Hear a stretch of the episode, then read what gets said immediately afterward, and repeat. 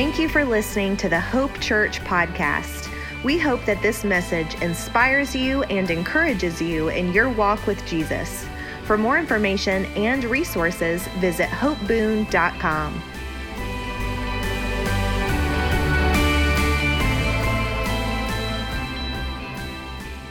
Amen. We're going to continue our series this morning.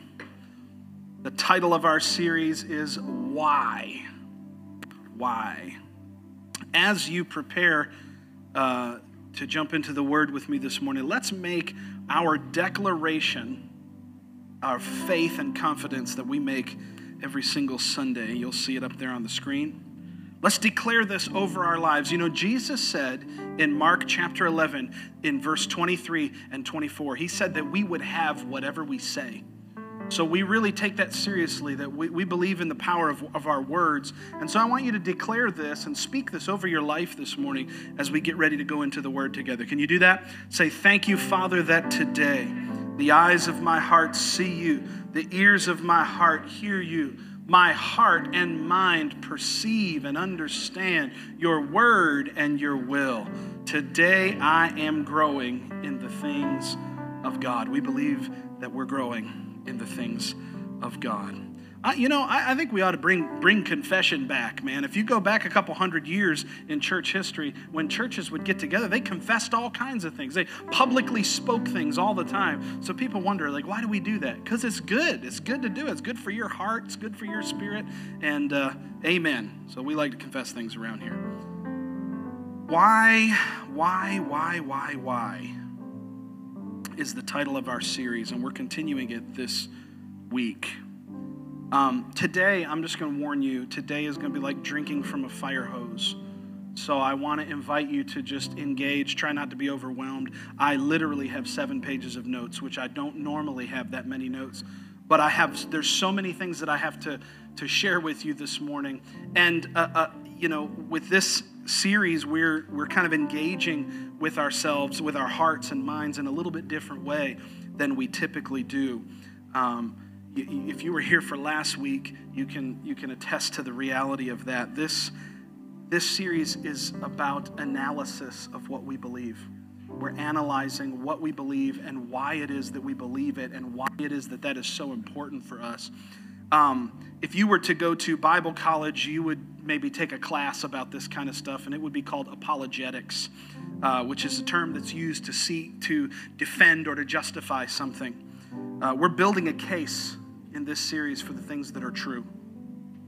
Uh, my only regret is that in this format, I don't have time to actually go as deep as I would love to go in many of these things if you are a person who enjoys listening to apologetics, who enjoys listening to doctors, theologians, and professors debate things like the existence of God, you may find, I, which I love to do that, by the way. It's one of my favorite things. Y'all go enjoy the football game. I'm going to sit here and watch Professor John Lennox tear Richard Dawkins apart uh, for three hours in some Harvard classroom. It's going to be awesome. You guys have fun at the movies. I'll be here. Um, but so if, if you're like me and you love to hear that kind of stuff and you love to immerse yourself in that, this may feel shallow. But I want to encourage you, just, just stick with me. Uh, because I, I think that what we're going to do and what we're going to say is going to be helpful to a lot of people. Um, and, and it may seem like I'm moving quickly through things that are much deeper, and truthfully, I am, but it's only for time's sake. So uh, stick with me this morning. And uh, we have so much to cover that, I, that I'm not going to do review of last week. So if you missed last week, go back and watch it on the stream. Uh, but can I pray over us as we begin? Father, we thank you for your word. I thank you that the Bible says the entrance of your word gives light. This morning, Lord, we ask that the light and the truth of your word would penetrate the deepest places in our hearts, that it would stimulate us, cause us to grow, cause us to change and be reformed and refashioned into your image. This morning, Lord, would you breathe upon your word and speak to us in ways that each of our hearts individually will understand. We give you the praise and thanksgiving for this in Jesus' name. And if you believe it, say amen. Amen. Last week, I left you with a question regarding the nature of truth. Um, last week, we, I set up this series and we talked about why belief. And then I left you with a question regarding the nature of truth. we concluded that if we are to believe, then what we believe ought to be true. And so I asked you the famous question that Pontius Pilate asks as he stands before Jesus What is truth? Now, the name of our series again is Why, and so we're asking ourselves every week one or more why questions. Last week it was why belief. This week it's why truth and why the Bible. Why truth and why the Bible. And I'm going to give you some, I'm going to show you some stuff today that I hope genuinely blows your mind. Because the Bible is a pretty amazing, amazing book. But let's start with this idea of why truth. We stated last week that belief be- demands truth. Belief demands truth. If we're going to believe something, which we last week said that we are going to believe something, then we ought to believe what is true. If we're going to believe something, and we know we are, then what we believe ought to be true. Can I have a show of hands this morning if you have ever been lied to? Show of hands. All right. If you didn't raise your hand, I will assume that you are lying, and I will raise my hand because you just lied to me. Okay? So, if you've ever been lied to, you know it doesn't feel good to believe a lie. Yet, millions, billions even, around the world and throughout history have believed things that weren't true. All of us included, because we just raised our hands. Again, belief demands truth. We as human beings have the innate capacity for belief, and with it, the innate desire for truth. Let me say that one more time. Based on what we talked about last week, we have been built into us by God the innate ability to believe. Well, with that innate ability to believe comes the innate desire for truth. So, what is truth? Let's just jump right in and grab the bull by the horns this morning. What is truth? To state it in terms that my children would understand, truth is what is right rather than what is wrong. To state it in terms that a college professor would appreciate, Truth is the exact nature of reality. To state it biblically, truth is none other than the person of Jesus Christ. Of course, referring to John chapter 14, verse 6, where Jesus says, I am the way, the truth, and the life. No man comes to the Father except by me, Jesus said. So, what is truth? Well, it's the exact nature of reality, it's what's right and wrong. It's, what, it's the difference between what's right and wrong. Why is truth important? Or let me ask it to you in this way Why is truth under attack? You can oftentimes judge why something is so important by how many people it is trying to tear it down. Why is truth under attack? Because without the establishment of truth, there's utter lawlessness and decay. Without the establishment of truth, without the standard of truth in life, in society, in family, in culture, it leads in a downward spiral to decay. Can I ask you the question when you see a stop sign, what's true? Are you supposed to stop when you see a stop sign? Why are you supposed to stop at a stop sign? So that you don't crash into the other cars trying to go through the same intersection at the same time, right? What happens if you take the stop sign away? Chaos, car accidents, lawlessness, decay. You see, truth acts as a guardrail to protect our lives from decay. The scripture states, My people perish for lack of knowledge. Knowledge of what is true causes people to thrive, lack of it causes them to perish. This is why the enemy of our soul fights so hard against the notion of truth. This is why the devil fights so hard to abolish the idea, even of truth. Why? Because he knows that if you understand what's true, you're going to thrive. And the devil will destroy anything and as many things as he possibly can, as often as he can. In fact, the devil's question has always been the same. How many of you remember the question that was asked from the serpent to Eve in the Garden of Eden? Has God really said? What is that? It's an attack on truth. Because God established the truth when he spoke.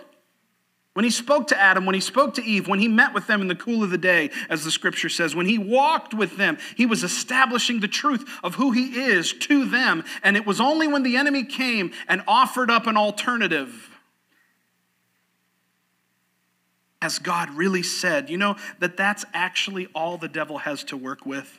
I want to bring the devil down to size this morning for just a moment because we, we sometimes think that this big battle between good and evil and it's a power struggle between Jesus and the devil. Can I tell you something? The devil is so stinking defeated. It's just not even fair. It's just not even fair how, how, how, oh, he's such a loser. He's such a weenie. The only thing that he has to work with is this question Hath God really said? That's his only trick, guys. That's the only trick that he does. Listen, Jesus went on to say, that the devil was the father of lies. I like the way uh, Pastor Jon Tyson says it. He says, when the devil is speaking, and when he's, when he's speaking lies to you, he's speaking his native language. You see, deception comes and often uh, uh, presents us with imaginary options. God really said, hey, maybe there's a different way. Guess what? There's not. The truth, on the other hand, is objective. Truth is exclusive. I don't have time this morning to talk, you about, to talk to you about the three laws of logic, but the second law of logic is called the law of non contradiction, which tells us that something can't be true and false at the same time. So, truth is by its very nature exclusive. The late Dr. Ravi Zacharias said this Truth, by definition, is exclusive. Everything cannot be true. If everything is true, then nothing is false. And if nothing is false, then it would also be true to say everything is false. Now, while you work that out to try to see if I've offended you or not, let me read it to you one more time. Truth, by definition, is exclusive. Everything cannot be true. And if everything is true, then nothing is false. And if nothing is false, then it would also be true to say everything is false. You can't have it both ways.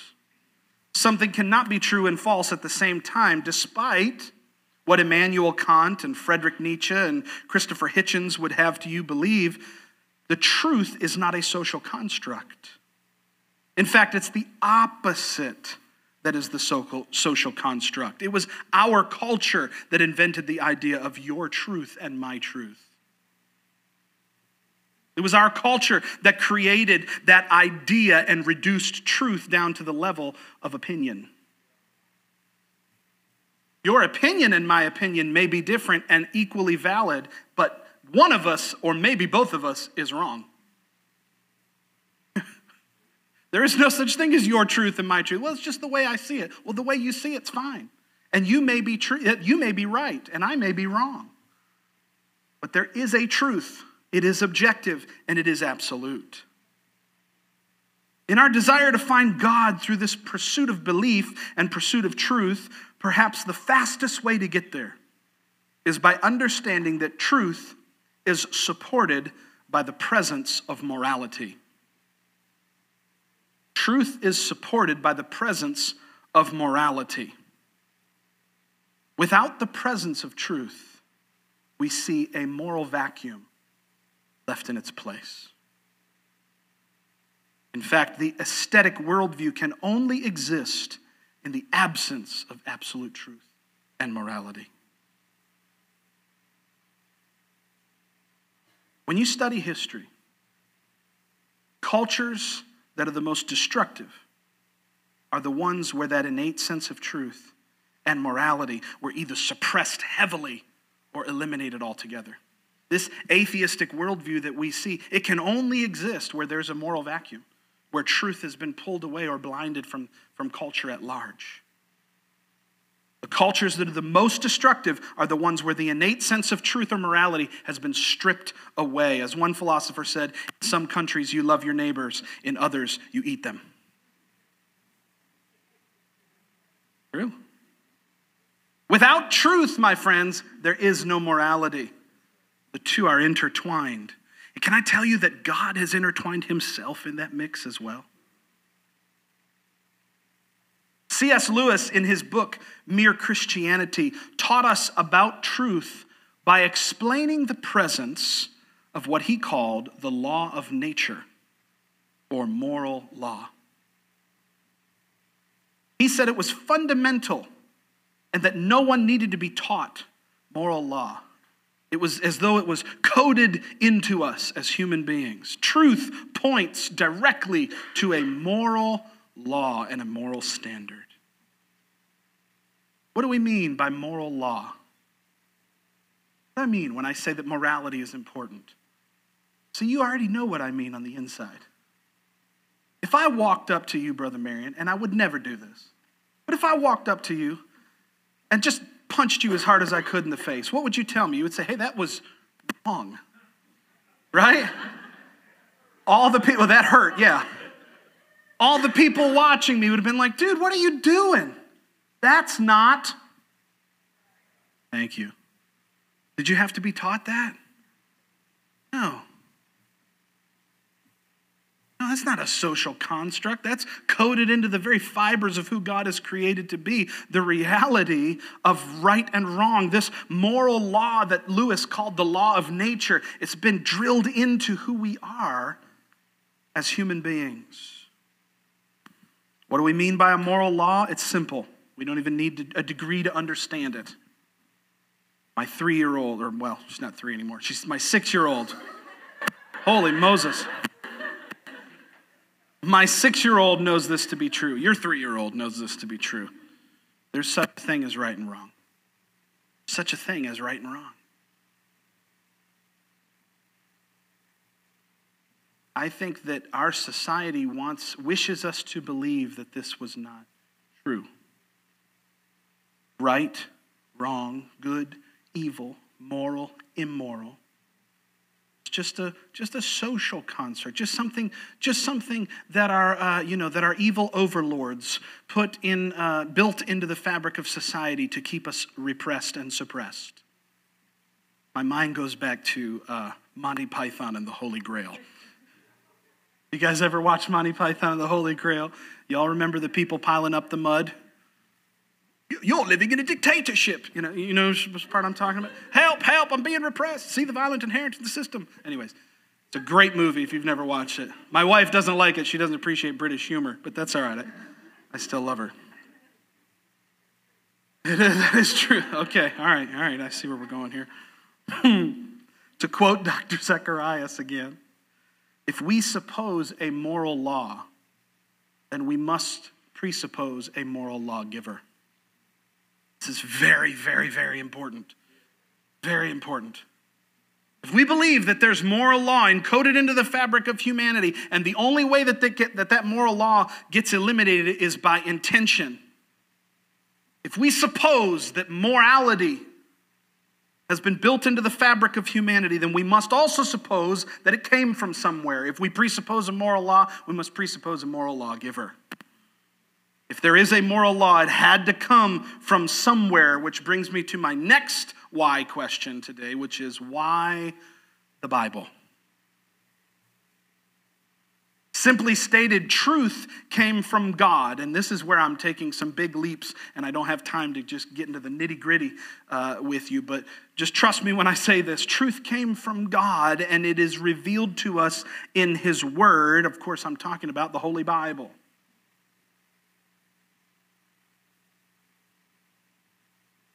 Why the Bible? We talked about why belief. We talked about why truth.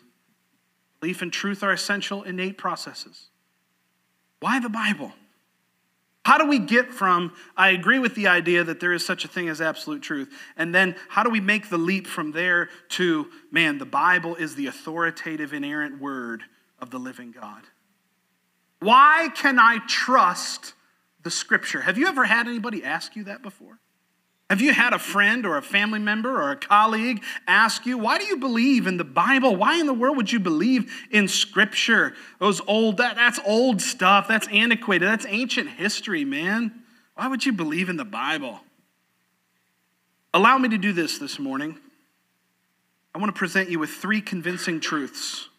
Three convincing truths that prove why the Bible can actually be trusted. Can we do that this morning? Now, listen, there are more than three convincing truths, but I have 19 minutes and 34 seconds left on my timer, so we're going to cover three today. Okay? And, and, and truth, truthfully, I really want to blow your mind with some of these things because it is just, it's beyond question that the Bible is valid and it is the Word of God. Amen. Oh, can I have a better amen from Christians this morning? Thank you. Three convincing truths that prove why the Bible can be trusted. Number one, the Bible is true because it's historically accurate. It is historically accurate. I was listening to Professor John Lennox this morning on my way into, into church. If you don't know him, you should. But he said, you know, this all started in the beginning when the Bible says in Genesis 1 1, in the beginning, God created the heavens and the earth. It doesn't start by saying, in the beginning, God created all the things which we don't understand yet by scientific analysis. It didn't start that way. It started by saying, God created the heavens and the earth. That's totality, that's everything. The Bible is true because it is historically accurate, because it begins with that moment in time when God started the whole show. Did you know that up until about the 1960s, scientists hadn't, hadn't come to accord and come to agreement on the starting of time? You know, how many of you, how many of you went to school and you heard about something called the Big Bang Theory, right? Or the Big Bang? Well, that, that idea of the Big Bang, when I was a kid, we were, my praise God, my blessed Christian parents who, who wanted me not to be corrupted, they, they taught me to hate that idea. we don't believe the Big Bang. We believe in God. Did you understand that the Big Bang is such proof of the fact that God started the universe at a specific time? And it wasn't until the 1960s that that actually became the, the thought in modern science. And actually, truth be told, it started in England. And the, the, the scientific folks that were around at that time hated the idea and the reason they hated the idea of a start to the universe was because it gave too much credibility to the Bible. What's now, what's now believed widespread as scientific fact, when it first came out in the early 1960s, was threatening because it gave too much credibility to the Bible. Not only is the Bible filled with great principles, but it's entirely historically sound. People assume that the Bible couldn't be accurate because it contains the miraculous. Well, there's, the Bible can't be accurate. There's no such thing as a virgin birth. There's no such thing as shepherds seeing angels in the heavens. Those things couldn't possibly exist. Those are miraculous. Yeah, duh. Of course they're miraculous. That's why God had to write them down. Because they don't naturally occur in history on the regular. How many of you saw angels this morning when you went out to your car? How many of you have been swallowed by a fish and lived inside the belly of that fish for three days? Well, that doesn't happen in natural science. Of course it doesn't. It's called a miracle. And it gives us ground to believe in God, not take it away. Hmm. There's a little girl who wrote a research paper. She's about my daughter Abigail's age, 10, 11. She wrote a research paper for her class about Jonah. And the teacher, who was her teacher in the class, didn't like it because the teacher was an atheist. And so she said, Why'd you write this research paper about Jonah? She said, Because I believe it. I believe that this happened. She said, Well, okay, you believe that it happened, but you don't know that it happened for sure. How will you know? How can you know for sure that Jonah got swallowed by fish? And the girl said, Well, I'll tell you what. How about this? When I get to heaven, I'll ask him if this really happened or not The teacher said, What if he doesn't go to heaven? What if he goes to hell? He said, Okay, well, then you ask him. it's a true story. Historians, historians use three criteria, three standards to prove the validity of something as historically accurate. Three criteria.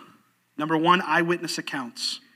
All the writers of the Bible were eyewitnesses to what they saw. In fact, John goes so far as to say, These are the things which we witnessed with our own eyes. You go read First John, that's how he starts his book. He's like, Not only am I telling you this, I watched it happen. The fundamentals of the stories in the Bible, all the eyewitness accounts match. The second thing that historians use are things that are recorded and copied with extreme care. So historians care very much about how one thing gets passed from one generation to the next. They want to know were these transcribed with authenticity and with care? Did you know that the Jewish people are known as the most historically particular scribes? That when they were transcribing from one piece of paper to the next, they didn't transcribe one word at a time, they transcribed one letter at a time. And when they get to the end of their transcribing process, they count the letters in both manuscripts. And if they're off by one letter, they throw it away and start over. This myth about translation, that there's error introduced into the text by translation, is a total myth and it's garbage. This was confirmed again and again and again, particularly in 1948 when archaeologists discovered the Dead Sea Scrolls.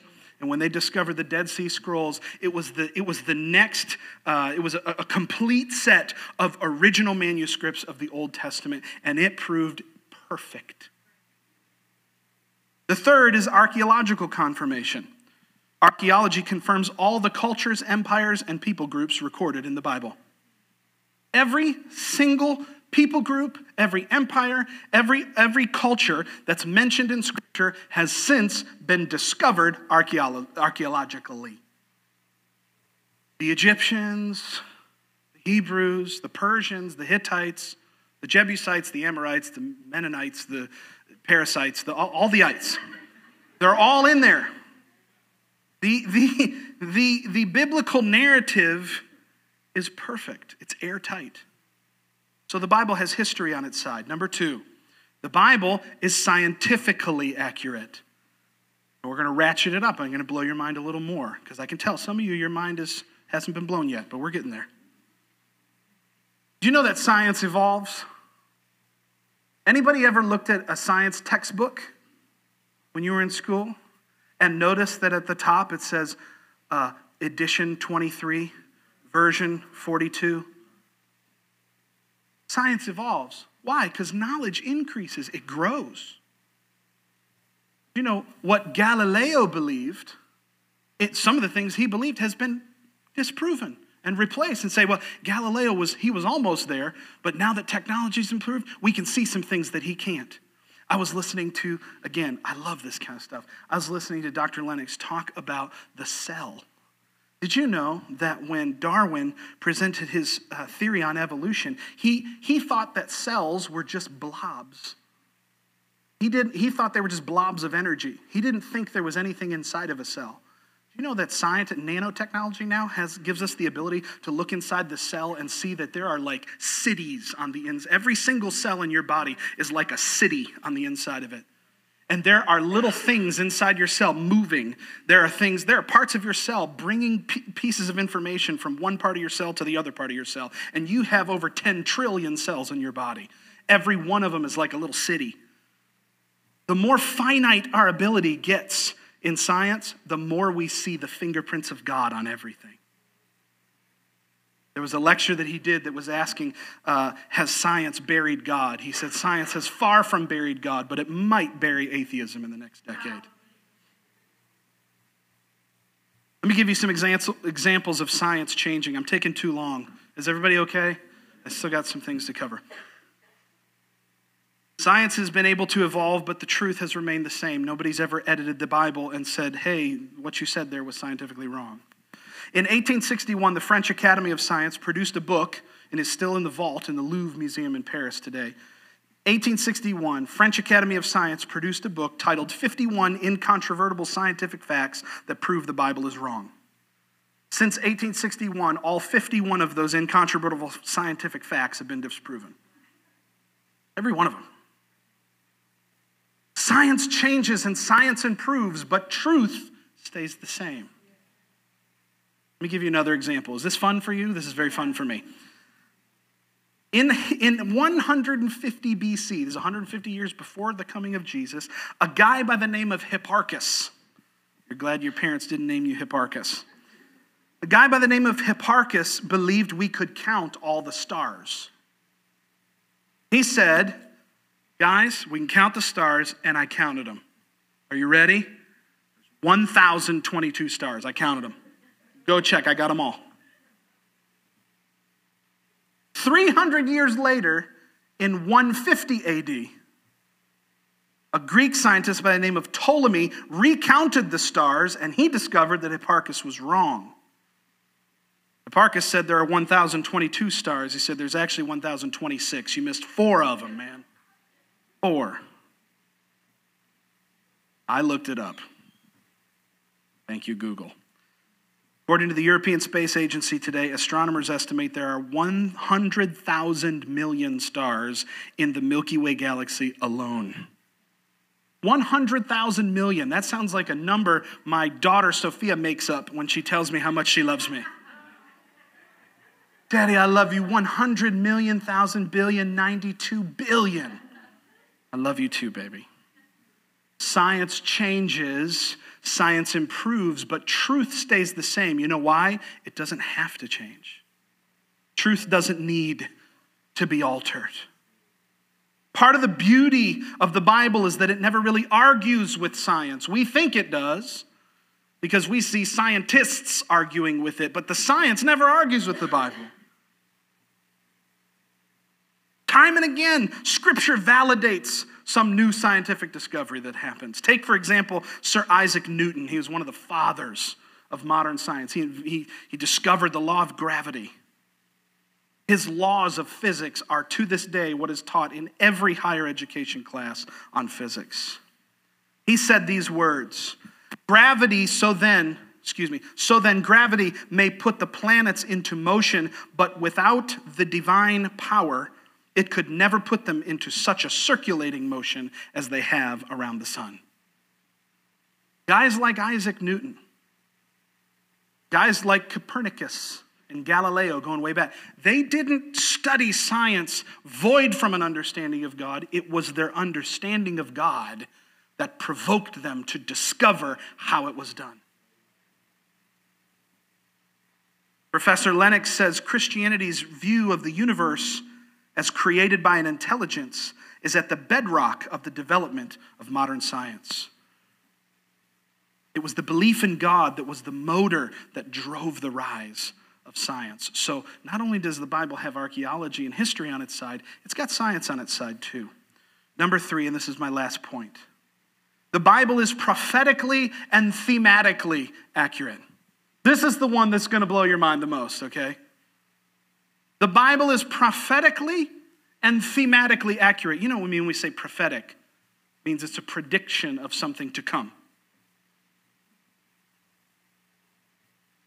The Bible is how many books in the Bible? Anybody know? 66, gold star. The Bible is a compilation of 66 different books written over 1,600 years by over 40 authors on three different continents in three different languages.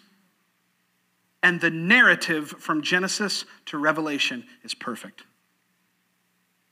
I want you to think about that for a second. 66 different books written, transcribed by 40 plus authors over the course of 1,600 years, each of them on three different continents and written in three different languages, and it's a perfect narrative start to finish. Do you understand how ridiculously impossible that is? It's got to be supernatural.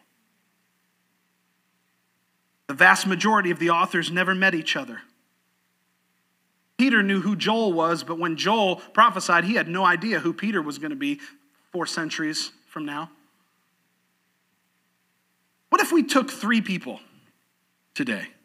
One of them lived in Avery County, one of them lived in Watauga County, and one of them lived in Ashe County, just to give them the benefit of, you know, living close to each other. What if we asked three different authors, one from each county, to write a book that would be compiled into a trilogy? And we said, go ahead and do it. Take as much time as you need. At the end of their book writing, do you think there would be one cohesive thought between those three books? Not a chance. Yet the Bible was 66 books written over 1,600 years across three continents and three languages, and it's perfect. It never contradicts itself. Do you know that there are hundreds of specific prophecies about the coming of Jesus? Not like easy stuff, like Messiah's to come and he's to be real nice. You're, you're to like him. No. Things like he's going to be born in Bethlehem but raised in Nazareth. When he's young, his family will escape on foot and go to Egypt. And then 30 years later, he's going to ride into Jerusalem on a donkey, and then he's going to be killed by crucifixion. That's five specific prophecies about Jesus. He fulfilled all of those. Do you understand how mathematically improbable it is that someone would be able to fulfill that many things about themselves by accident? The, the equivalent to what I just mentioned would be like Christopher Columbus predicting that someone was going to be born in Boone, but raised in Wytheville, Virginia. And the family was going to escape to Birmingham, Alabama on foot. And then 30 years later, he's going to ride into Winston-Salem on a dune buggy. And right before that, or right, right after that, he's going to be killed by a method of killing that we don't even have yet. Because here's the wild thing when David prophesied that Jesus would be crucified, here's the wild thing the Roman Empire didn't even exist yet. And it was the Romans who invented crucifixion. So his ability to predict and foretell that Jesus was going to be killed by a method of murder that didn't even exist yet.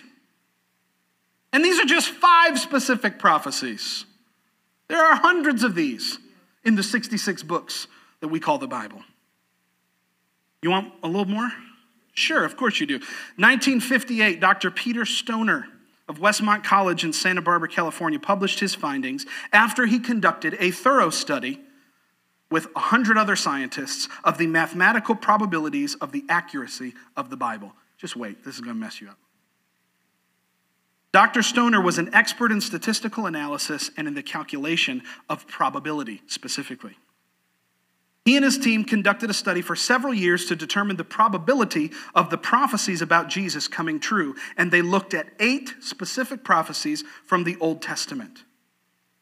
They concluded that for one person to fulfill just eight of the hundreds of prophecies that Jesus fulfilled would be one in 10 to the 17th power. Can we see that on the screen, please? That's 10 with 17 zeros. That's a lot. That's a big number. That's bigger than Sophia's number. Okay? That's huge. Now, to contextualize this number, contextualize this number, let's imagine that you covered the entire state of Texas with silver dollar coins two feet deep. Keep in mind, it takes, Mark Smith is from Texas. He can tell you, it takes 14 hours to drive from one side of Texas to the other. This is a big piece of property.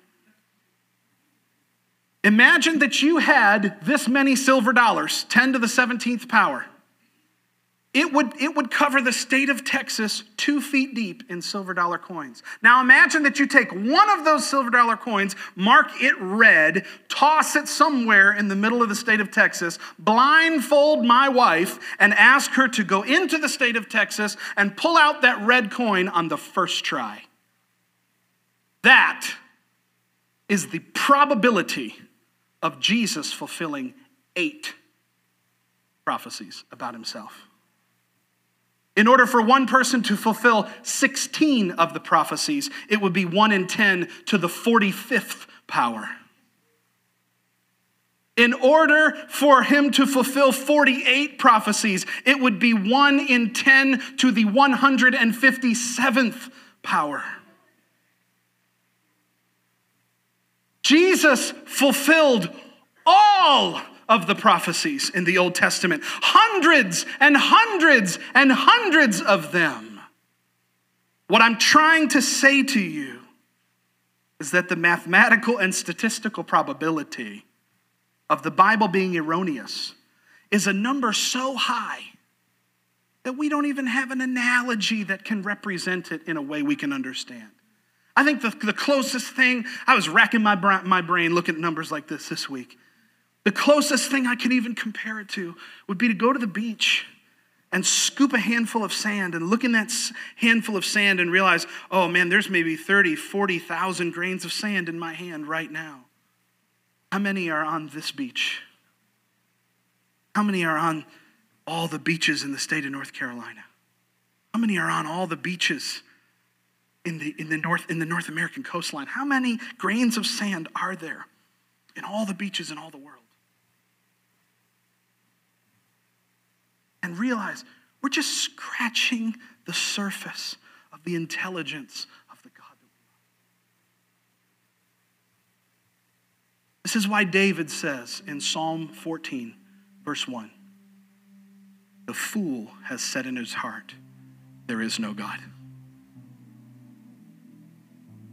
Can I ask you a question this morning that maybe you've never considered? Why did David say the fool has said in his heart? Why is this person a fool? I started thinking about that this week. Why is this person a fool? I mean, the Bible says that nature itself, Paul says that nature itself prophesies of the goodness of God. David said that the heavens declare the glory of God and the skies proclaim the work of his hand. I mean, all we have to do is look around us, and the evidence around us for the existence of God is overwhelmingly there. So, why is this man who doesn't trust in God called a fool? He doesn't have any evidence of God? No. I think we've proven that to not be true. I believe that he's a fool because despite the evidence, he just desperately wants there not to be a God. I think that when we're when we're talking to our friends and our family and our relatives, our people, and they're struggling to justify their position when they don't believe in a God, I think we need to understand why perhaps it is that they don't believe. Not because there aren't mountains of evidence, but because in, in many cases they just don't want there to be a God. Why don't they want there to be a God? Because if there's not a God, if there's not a standard of truth, if there's not an objective reality, maybe, just maybe, it won't hurt so much.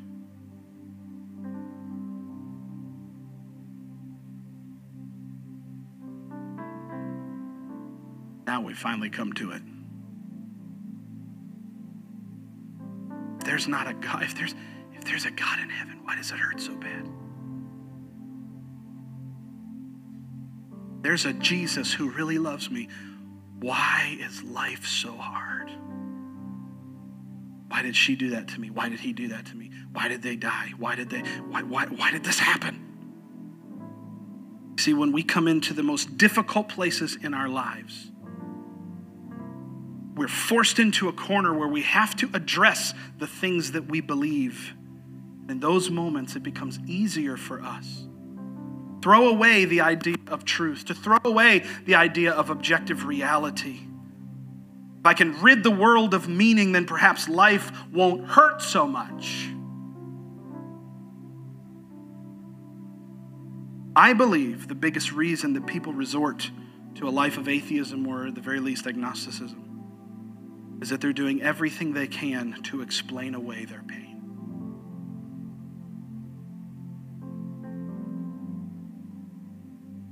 Believing in God is what got me to this point, I don't want to believe in Him anymore because it hurts.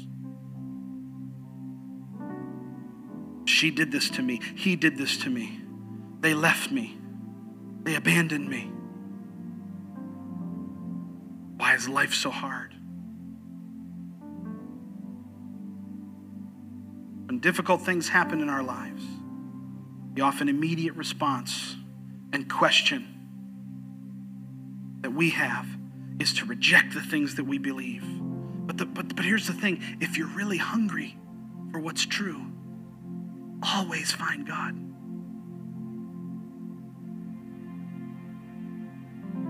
And though it may feel like the easy way out to, to reject the Lord when things get difficult, this is the time when we must press in and embrace who He is in spite of all the craziness that we may see around us.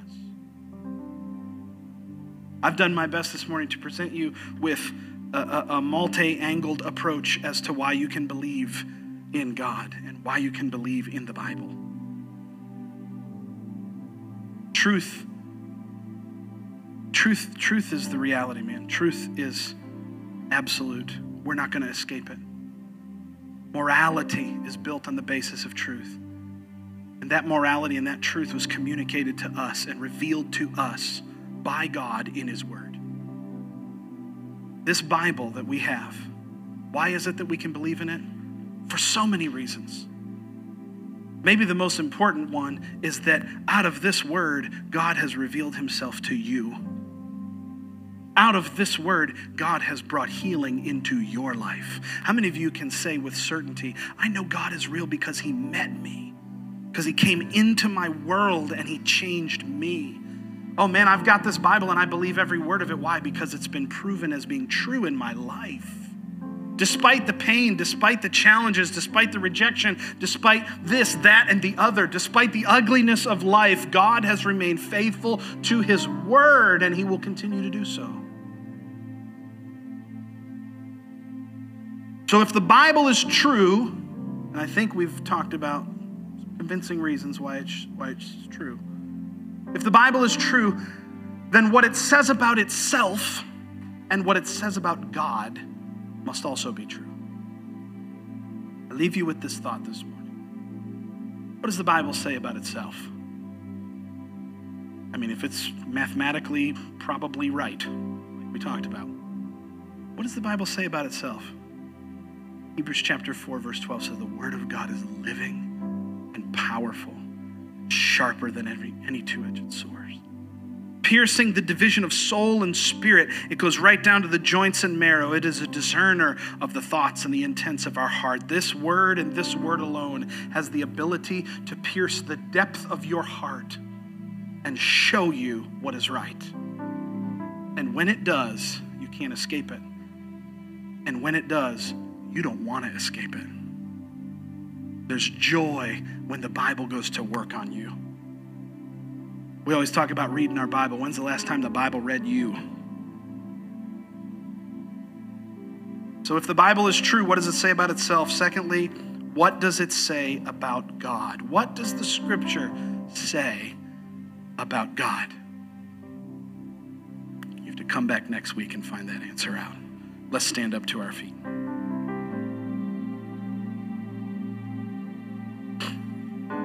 My desire is to help you to answer the questions of the critics in your life. Critics, they're funny. They're interesting. You know, you know it doesn't take anything to be a critic. It really doesn't, man. John Maxwell says this and I love it. He says, you know, he says every football team, every baseball team, every soccer team, every basketball team would love to have that one athlete that can do it all, that can read the coach's mind, that can, that can see the play before it happens, that know exactly what to do in every situation, that understand the rules and the referees, that understand the game inside and out. He said the problem is you can never get that guy to put his hot dog down and come in from out of the stands. Doesn't take anything to be a critic. But it takes an awful lot if you want to go the distance in the game. With this series, my desire is to put you in the game and give you the resources that you need to go the distance so that when that cousin asks you why you believe in the Bible, you'll have an answer for him. When that neighbor asks you why it is that you pray in Jesus' name, why do you serve a God you can't see, you'll have a good answer for him. I want to encourage you to, to, to press in with us as we go through this series. Next week, we're going to talk about two questions why God and why Jesus? Oh, baby, you don't want to miss next week. Let's pray. Thanks again for listening to the Hope Church podcast. Our church exists to see people from all walks of life know Jesus, connect and grow discover their purpose, and make a difference in this world. If you would like to connect with us further, or if you need prayer or assistance, please visit us at hopeboone.com, where Jesus loves you, we love you, and your life counts.